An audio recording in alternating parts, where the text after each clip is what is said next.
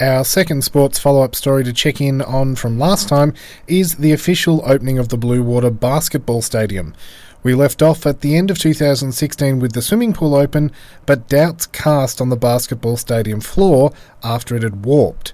In February, the Colac Woodcrafters Guild were amongst several different community groups who received the warped maple timber after it was removed so they could incorporate it into the walls of their new clubhouse. As for the basketball stadium, two sets of moisture barriers were laid prior to the second installation of the floorboards, which were initially delayed due to a disruption with international shipping in the UK. Despite the local Colac Secondary College missing out on another term without indoor sports facilities, the basketball centre officially opened just in time for the Colac Basketball Association Grand Finals. Local councils have ordered a review of the entire Bluewater project, which cost in excess of $13 million, including an $800,000 cost to replace the warped floor. Due to possible legal proceedings between the Shire and contractors, ratepayers may never get to know the full story of the delays and the cost blowouts.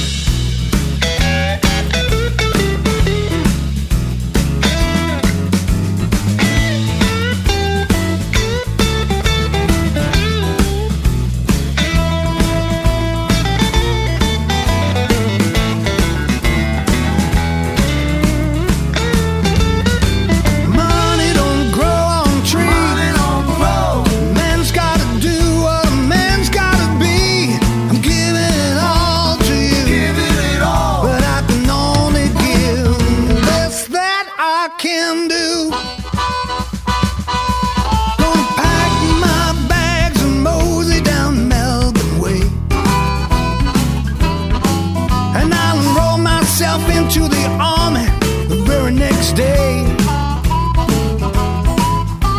Over to Europe, Gallipoli, a private's pay was sure to do for me. In 1919, the world I'm gonna see.